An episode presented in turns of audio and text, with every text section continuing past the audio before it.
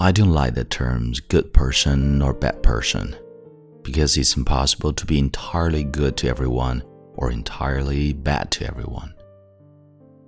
To some, you are a good person, while to others, you are a bad person.